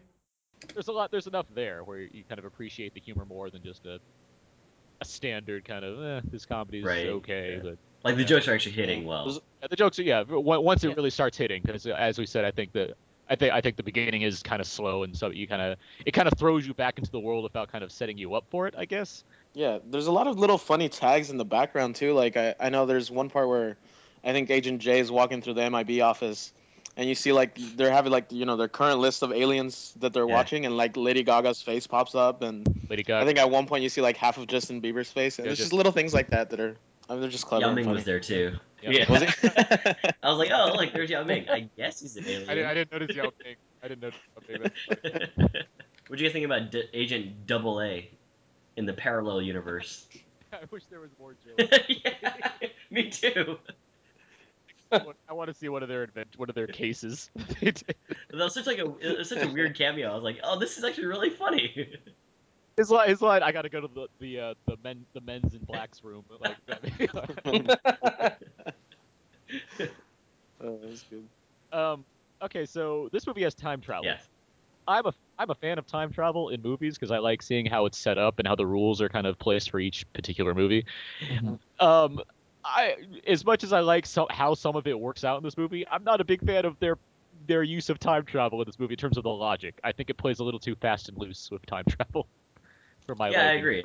And I I like the I like the visual aesthetic of time travel. I like how like they go back literally like throughout. It's almost like they're going in like a cycle. Like they're going like all the way through time to get back to the time that they want to go through. So it's like that, you, that was I thought that was really great. I think that worked out visually. But in terms of the logic presented on how they time travel, I had some. I, I was kind of like, eh, this is Well, not my especially because time. specifically he says, or the the guy who is the son of the the guy who could who could in, develop time travel. He was like, "Oh, don't run into Agent J or Agent K," and then that's the first thing that happens. And then he just he right. just spills his beans, and I'm like, "What? What happened to the logic here? Shouldn't the parallel? Shouldn't the universe just implode right now?" I'm an agent of Men in Black, but I'm from the future. We're partners. 25 years from now, you're gonna recruit me, and 14 years after that, the guy you didn't let me kill today, he escapes from prison and jumps back in the past and unleashes a full-scale invasion of Earth. We had about 19 hours to catch him and kill him, so really, we need to go right now. All right. Well, and one one of the um, troubling things about bringing time travel into a series in in a sequel or a third one is that now all of a sudden it could you have to go back and see how it might affect the first films in the series. It, it has the potential to make the whole thing crumble on itself. Because Right. this kind of you know in some hmm. ways alters some of the things we knew about the first movie.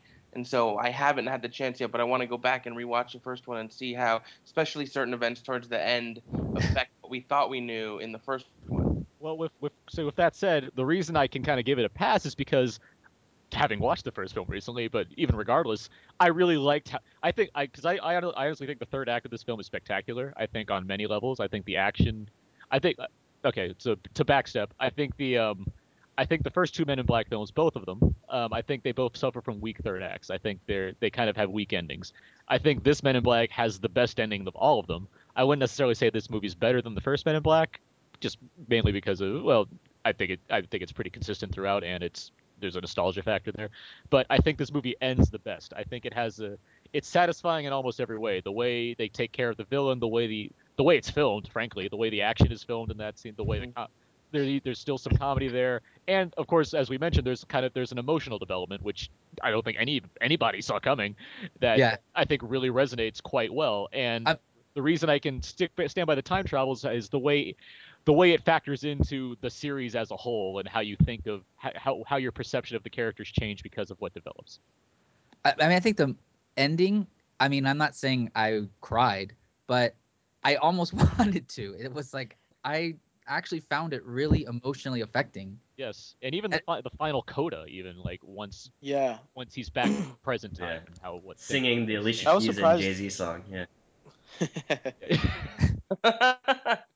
Yeah, I was surprised. I think just kind of throughout throughout the entire movie, how kind of invested I guess I was emotionally in, in you know Agent J and K, and I think Tommy Lee Jones and Will Smith do a really good job of just showing you know Jay has this pain of he can't get to know Agent K, and you see pretty evidently on you know uh, Agent K's face that he's kind of keeping all these things inside, and I don't know, it, it just worked a lot well better than I thought it would. You know, and I think partially why Yeah. it worked too is Aaron, you brought up that the stakes are, are raised in this movie. There are actual stakes because people can die in this movie, and that component of it kind of makes a better third act as well. Um, so it, it was actually really interesting. And one thing I have a question for, for and all you guys or anybody can answer is, is that time travel device was that a one-time use only thing, or he could use it multiple times?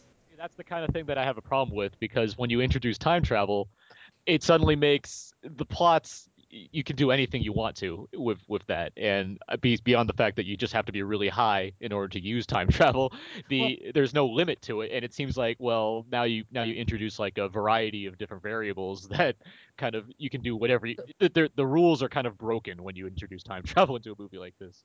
Yeah, the way I feel about that is it's already a giant leap of faith to accept that time travel even exists. So once you've sort of made that assumption, I'm kind of okay with whatever they decide to do. I mean, if they go too like crazy or whatever and it doesn't make any sense at all, then it might be a little bit too much. But I, I didn't think this film was it didn't play with convention too much that I I couldn't accept it. Yeah, I don't think it was that troubling, particularly because the tone of the film as a whole isn't one where you're going to be, you know, spending hours writing charts about the Yeah. time travel logistics, like something like Primer. You know, this is a much lighter, you know, film, and you know, in the first scene where when Agent J is talking with the the time travel guy, he's basically saying, "I don't know how it works, just do it and figure it out, and you'll see what happens." And so you, you're kind of just set up to be like, okay, whatever. It just, you know, he's going back in time. Yeah. Yeah, yeah, and that's that's basically. Where, I mean, again, with the third act, which I think is amazing, and the kind of yeah, the, the lightness of the tone. Yeah, that's where I, that's why I'm not going to overanalyze it too much. But someone out there will, and there will be a chart. on, on, there will, there will, there I'll bet you it's already up chart. on like the Daily What. someone on Reddit that has already plotted out the entire time travel plot for uh, for Men in Black Three. Uh, you guys mentioned the stakes of the film. Oh, I mentioned the stakes of the film originally, but the um, the something I appreciate about the Men in Black series as a whole is there's a besides the fact that the Earth is constantly in peril from various aliens, there's a very there's a blaseness about everything, especially when Kay's handling things where he's good at his Yeah, job. I think everyone, you know that he's good at his job. He does. He doesn't really fret over these things where it's like the world's going to be destroyed. He's like, yeah, we'll get it done. Like he doesn't. He does. He never seems worried. And like you can see that in like the first film when it's like, there's Yeah, always. exactly. I was gonna bring that up. Like, yeah, he explains that in the first one, which like, there's always like an alien battleship out there, whatever, whatever, whatever, whatever. like he's very he's very accepting of the fact that the Earth's in peril and I save it. Like he's very, but he's and he's very good at accomplishing that task. And I think that's a credit to how well there's a when you see what Bor what Boris does by eliminating K through time at the beginning of the film. Like there's basically this means that something else can happen to the Earth.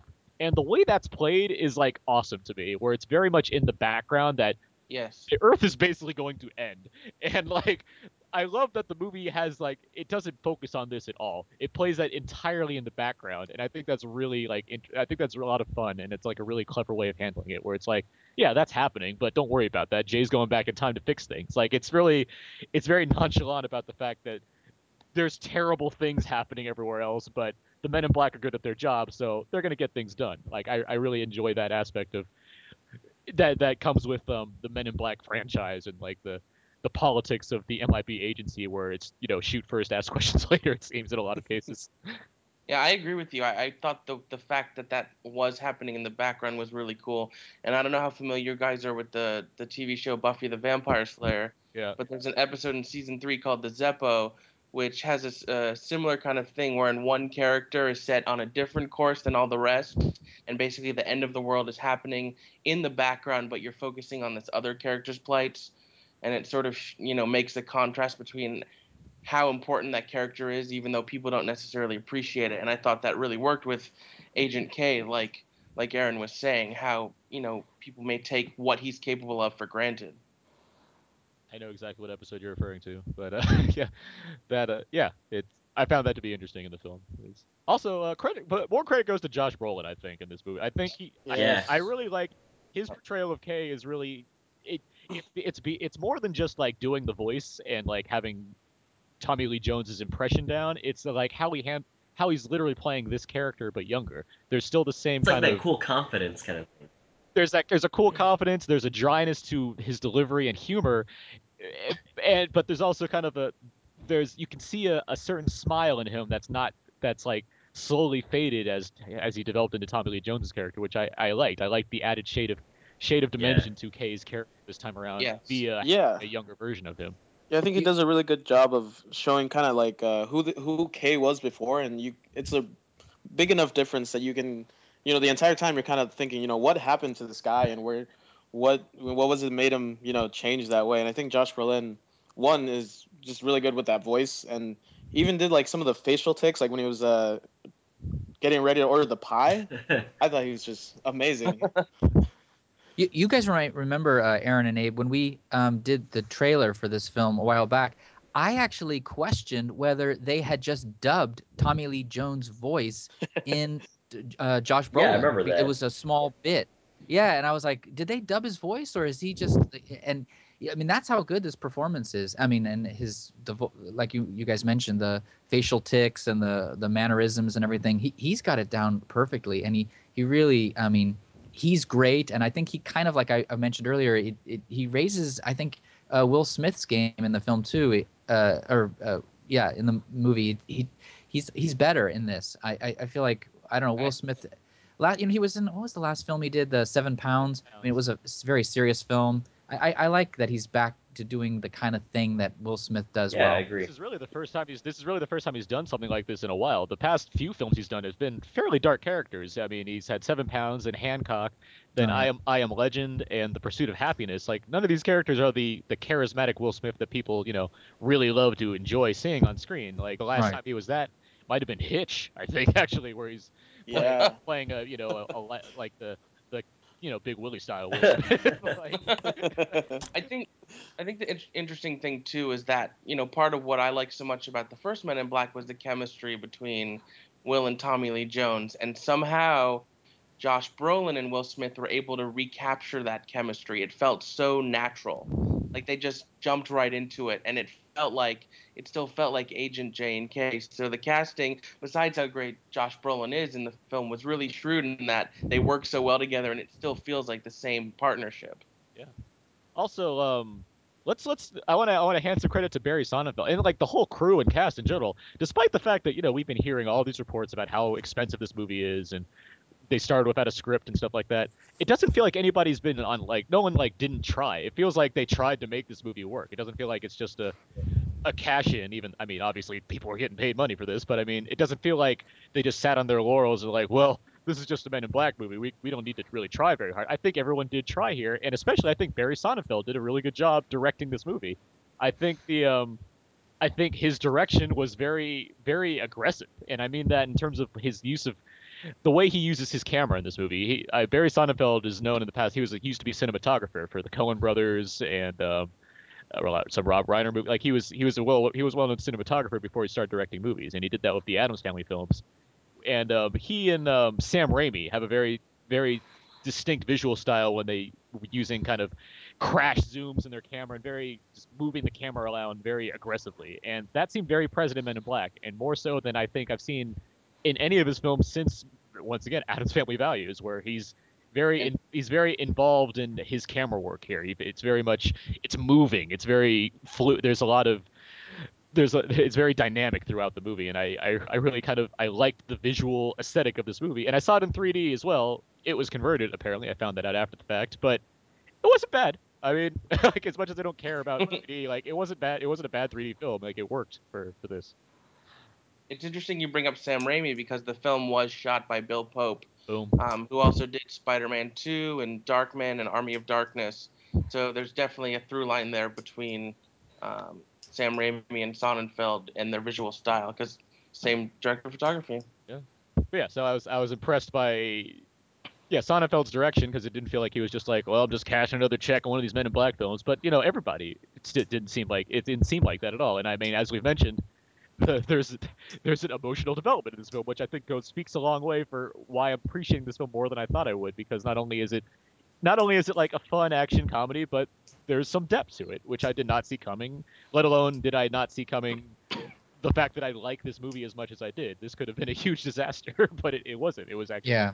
It was no, it, it was like, a big surprise. Yeah, I mean, it's not. I wouldn't say it's not gonna be one of my favorites of the year, but maybe not even my favorite of the summer. But like, it's certainly a good movie. It's certainly a movie that is worth going to see in theaters with a big crowd because I think it's very enjoyable.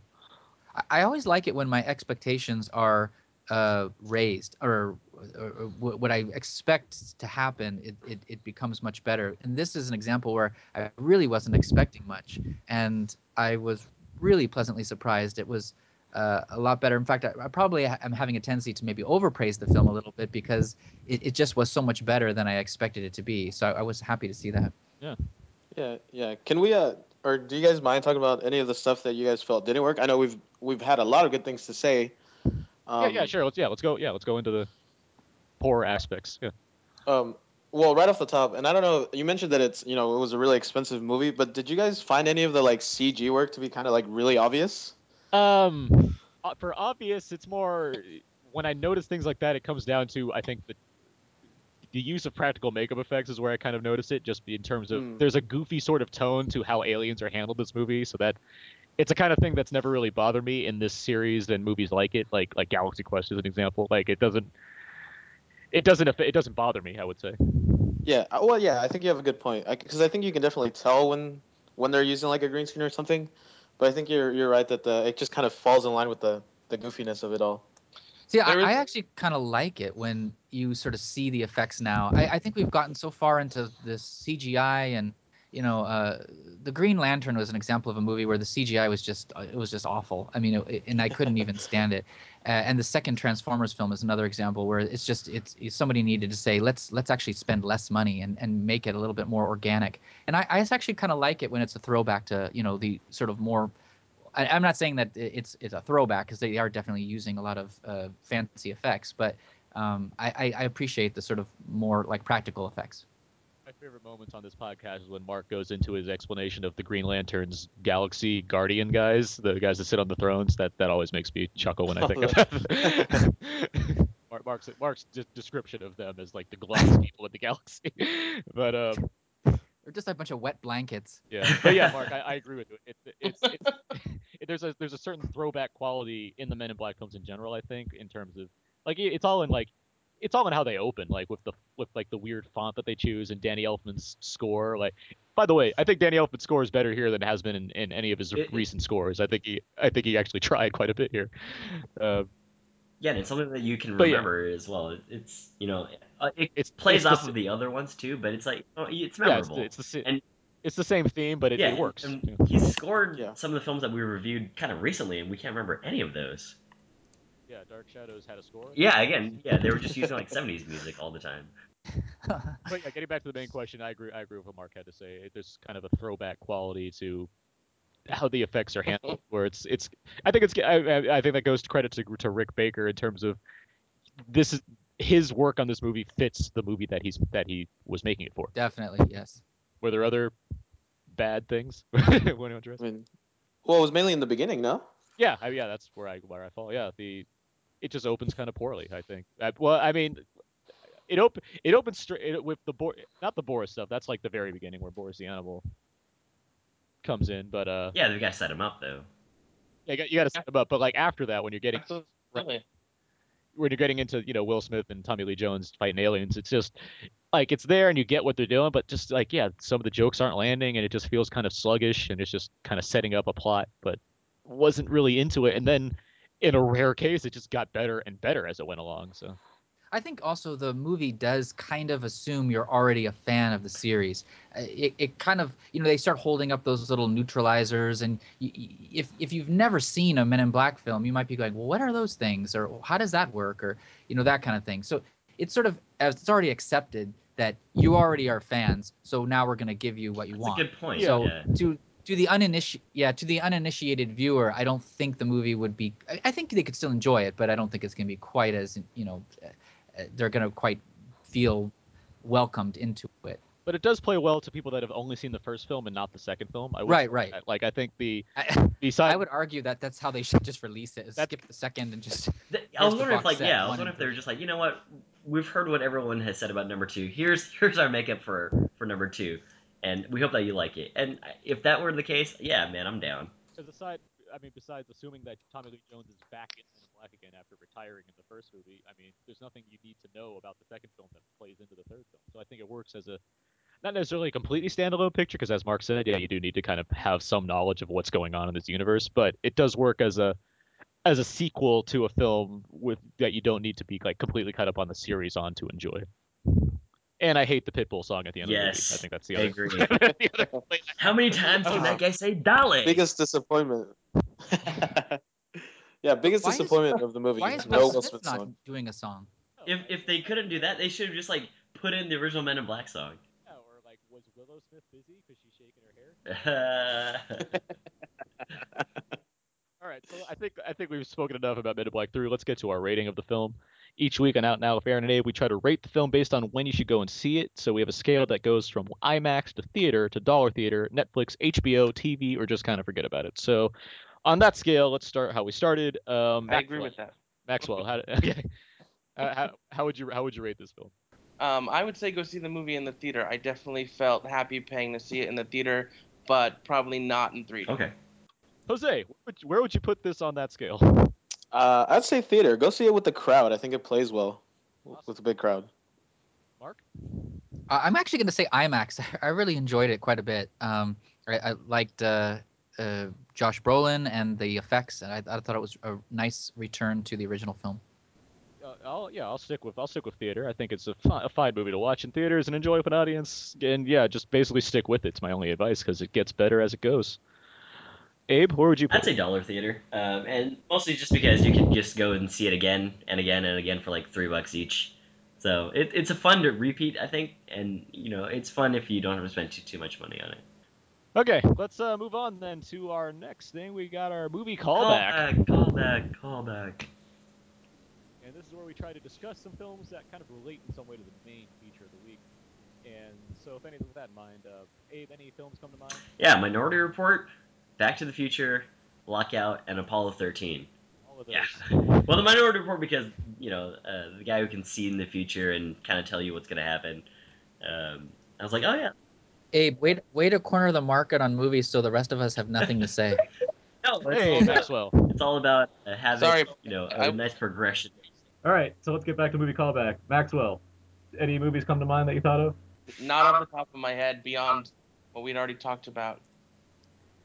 That's fine. All right, Mark. Um, the only other th- uh, movie that wasn't mentioned, uh, the all the creatures and sort of the the fun of seeing all the different uh, creations that Rick Baker came up with reminded me a little bit of the creature cantina scene in Star Wars. Just when I first saw that mo- movie a long time ago, I just really kind of enjoyed all those kind of creatures in that scene, and that's kind of I have that sort of same sort of joy of discovery in this film.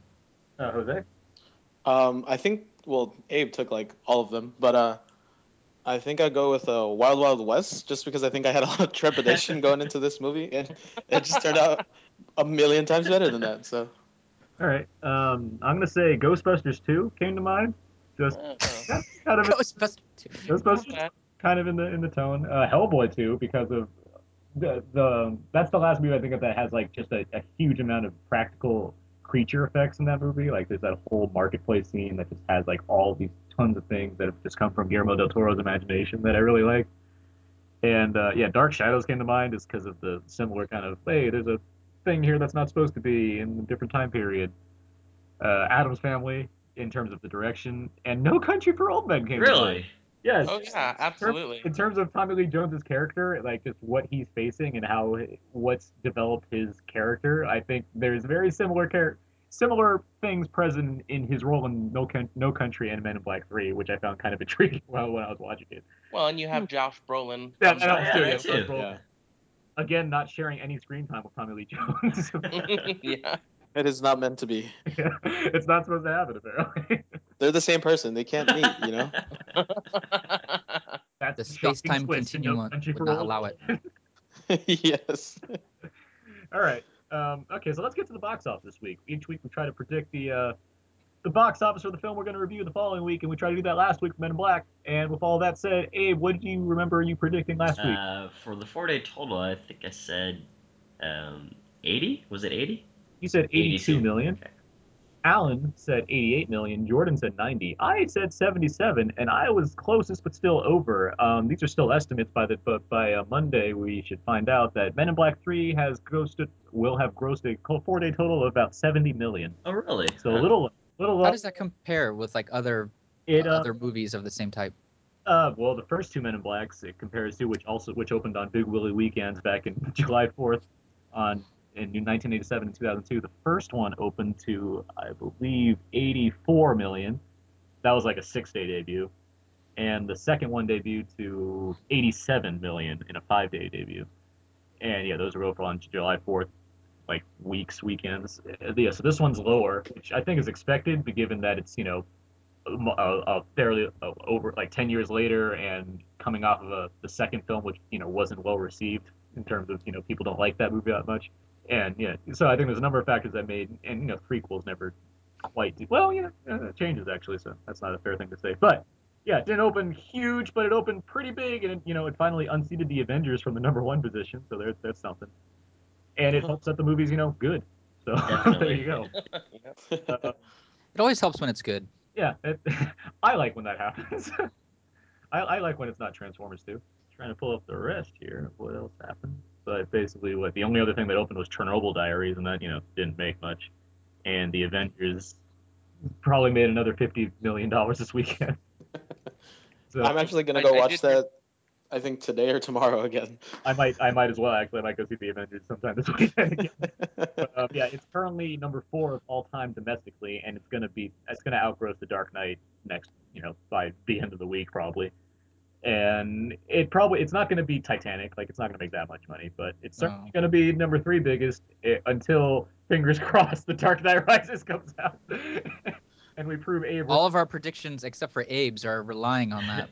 basically. Come on, Lucky Seven. But number ten counts for just as many points as number as correct having the correct number one position. So you know, we'll see.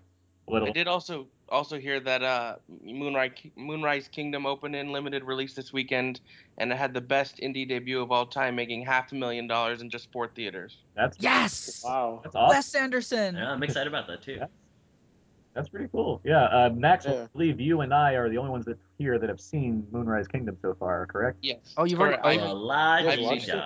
Da. yeah, you're awesome. Uh, yeah, the uh, what I, what I can say about that movie because I think we might do kind of a special Anderson show at some point, like an Anderson, Ander, a Wes Anderson bonus episode. And Maxwell, you'd be invited to that actually if you want to. But um, yeah, we I think we both like that movie quite a bit. I think we'll just leave it there for now. I'll concur with that. And it, it's going to spread to more theaters very soon, so we'll see where it goes. Matt, uh, Mark, I believe you're a big Wes Anderson fan, right? I, I love Wes Anderson. Rushmore is like one of my favorite films, actually. And I like the Royal Tenenbaums. I mean, I like I pretty much can find something I enjoy about in everything he's done. I but can, I, I can say this.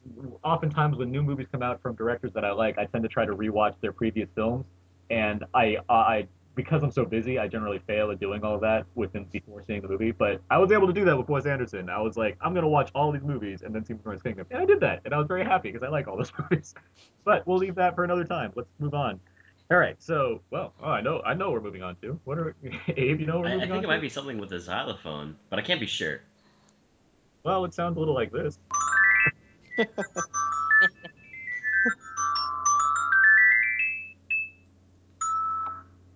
It is game time. You're, you're Boom. right. Nice.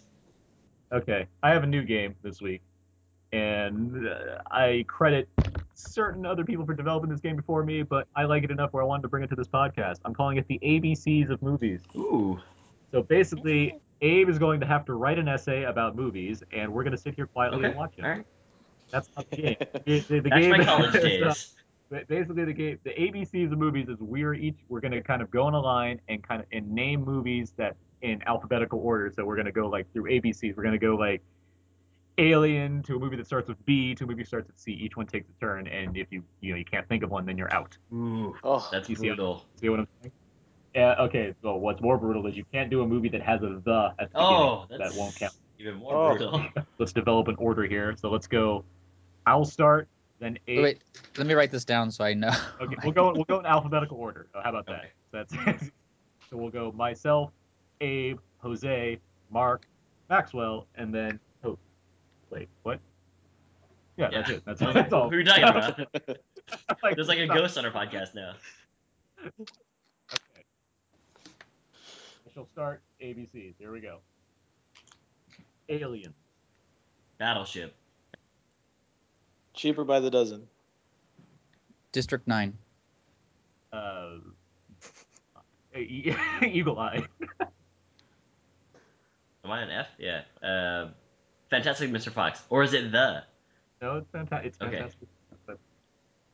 Um, G. Goodwill Hunting. Uh, Harry and the Hendersons. Ivanhoe. um, Jumanji. Killer Clowns from Outer Space. Um, Lost in Space. Metropolis. Maxwell. Not another teen movie. oh brother, where art thou? Uh. Oh man. Yeah. You're out. Okay, next. Jose. P. Uh, P. Um. Um. Dang. You're out. Okay. Mark. Oh, I just thought of one. God dang it. Uh, I'm P. yes. Uh, Pulp No. Fiction. My you now. Yes. Quinceanera. Ooh, Good one. Um, Ratatouille. Hmm. Mark. Oh, it's mine. Um, uh, Shawshank Redemption. I believe it's the Shawshank. Ooh. Oh, you can't. Oh, so you're you're not counting Yeah. the. Oh, you are counting. Otherwise, the? I would have had the Postman. I don't know why I thought of Popeye right after I got out. I'm lost as to whose turn it is now. Is It's Max's your turn, and you have. What letter is it? It's still. Terminator 2, Judgment Day. Oh. Okay. Nice. Ulee's Gold. Failed it. It's my turn again. Yeah. Just Valentine. uh, Wayne's World. X. Gosh. Uh, Think of, I got nothing. okay. That means I'm the winner, and you cannot think of X Men, X Men Two, X Men Damn. Three, Oh God. Class, or Xanadu. Well, Xanadu. Xanadu. All right, Aaron. I'm impressed. The guy who brought the game won. I'm sorry. Okay. I call. I think it was It's always Vic. funny when that happens. It's never coincidence, Mark. Well, that's how you play the ABCs of movies. All right, so moving on. Let's get to what we're we're gonna talk about next week. Next week we have Snow White and the Huntsman comes out. I'm excited for this movie to an extent. I, I think it looks pretty cool. I hope it is pretty cool. That that'd be nice. And um, in limited, kind of a limited release, uh, there is Piranha 3 Double D opens as well. So we'll see how that. I already have my tickets for that one. I I wish I did. So I hope that comes up because we really Leah has been wanting to get back on the show to talk about Piranha 3 Double D. So hopefully that comes out and we'll find. I was wondering when David Hasselhoff was going to make another film. So I, I already We're all upset about not being in the Avengers. now now we have the answer. So with all that, um, let's predict some box office for Snow White and the Huntsman. Abe, where do you think that's gonna land? Uh, I'll go. Yeah, why not? I'll, I'll go first, and I'll say fifty million. All right. Uh, Mark. um, I will say 50 is a good guess. So I was kind of thinking of that. Um, oh, let me think. I will say 55 million. Jose. Um, you know, I'm gonna go big or go home. I'm gonna say 70. Ooh. I know. I think Kristen Stewart's gonna bring her Twihards to the theater, maybe. Uh, Max. Well, I think I think it's gonna be a little lower than that, but you know, I think it could flirt with 60, 58, 60 or so. all right. I'll put 59. 59. The Price is Right strategy. yeah. And yeah, I don't. I'm not sure either. I'm not sure where to come away with it. I don't think it's gonna bomb or flop. I think it'll probably be number one. But Well, I mean, I think Chris Hemsworth has a lot of goodwill now after the Avengers. yeah, and I like help. I like the marketing for this movie, and they Yeah. they use the words from the producers of Alice in Wonderland. So, but I, that that will work. I mean, it does work. So, but I'm still gonna go a little bit lower than you guys. I'm gonna say 47, That's a good guess as well. a little lower range. Yeah. But uh, yeah, we'll find out next week, and you know, we'll see. We're all kind of similar. Yeah, Are, we're all kind of excited for this movie too, right? Agreed. Yeah. Yeah, I think it looks really cool. All right, so with all that said, that's going to do it this week for Out Now with Aaron and Abe. You can find more of my work at my personal blog, thecodeiszeek.com, where you can find all my written movie reviews, as well as at whysoblu.com for various Blu-ray reviews. And you can find me on Twitter at twitter.com slash AaronPS3. You can find more fun stuff at walrusmoose.blogspot.com, two animals, walrusmoose.blogspot.com, and twitter.com slash walrusmoose. Mark. I also write for my personal blog, fastfilmreviews.wordpress.com. It's Fast Film Reviews, all one word. And uh, you can also follow me on Twitter, Mark underscore Hobin. Uh, Maxwell? Uh, you can find my writings at therackedfocus.com, and you can follow me on Twitter at twitter.com slash maxlhad. And uh, Jose, do you have any links you can? Um, I've recently started trying to blog. It's very sparse right now, but I'm gearing up. So that'll be at uh, thethoughtfulslacker.blogspot.com. Cool. And that's about it. Cool. And uh, yeah, thanks guys for coming on this week. Mark, you've been here plenty of times, but it's always nice to have new guests as well. So Maxwell and Jose, thanks for joining us. Thank you for having me. Yeah, thanks a lot, guys. It was a lot of fun. This was cool. Yeah, it's always great to be welcome back.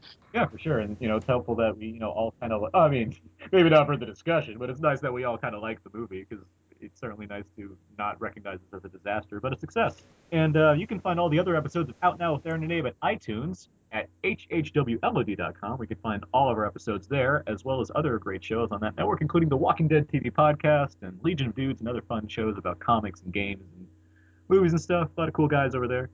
Uh, you can find most of the new episodes at outnow.podomatic.com and some exclusives. You can also email us at outnowpodcast at gmail.com and report any guest that you think might be a possible alien, as well as make sure that you can you can write us about about Abe and how Avengers is doing really well and make sure to make him feel really good. So when he takes his big dark fall in, the, in August, after we realize that Dark Knight Rises made tons of money, he'll be you know crying himself to sleep every night. That was long. That was a long one. Zing. you can also uh, make sure you know, follow our page at facebook.com slash outnow podcast or follow us at twitter.com slash outnow underscore podcast. All the shows and updates and what have you in those two areas. So, you know, feel free to follow those and like those. It's, you know, cool to have new people liking our stuff. And I think that's going to do it. So yeah, next week Snow White and possibly Piranha. Uh, but yeah, until next time, so long. And goodbye.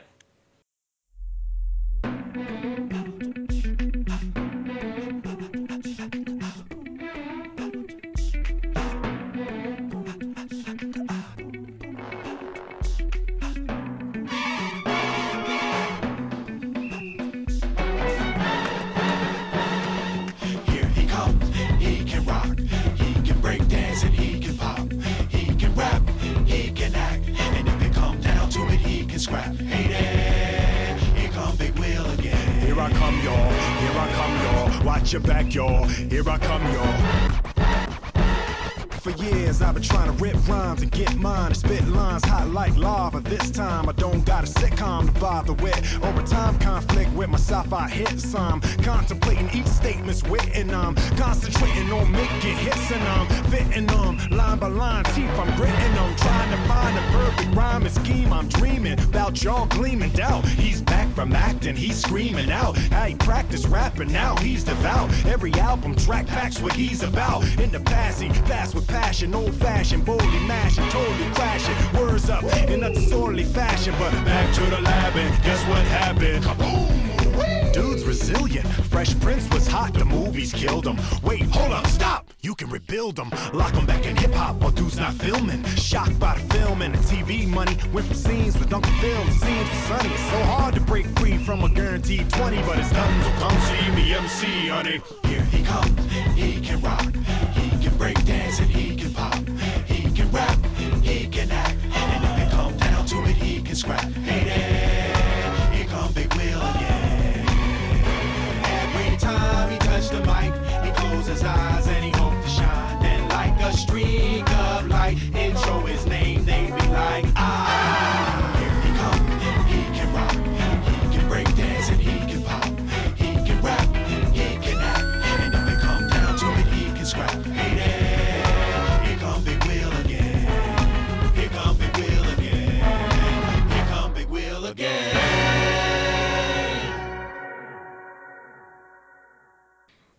Then I saw this uh, snarling beast guy, and I noticed he had a tissue in his hand. I realized, you know, he's not snarling, he's sneezing.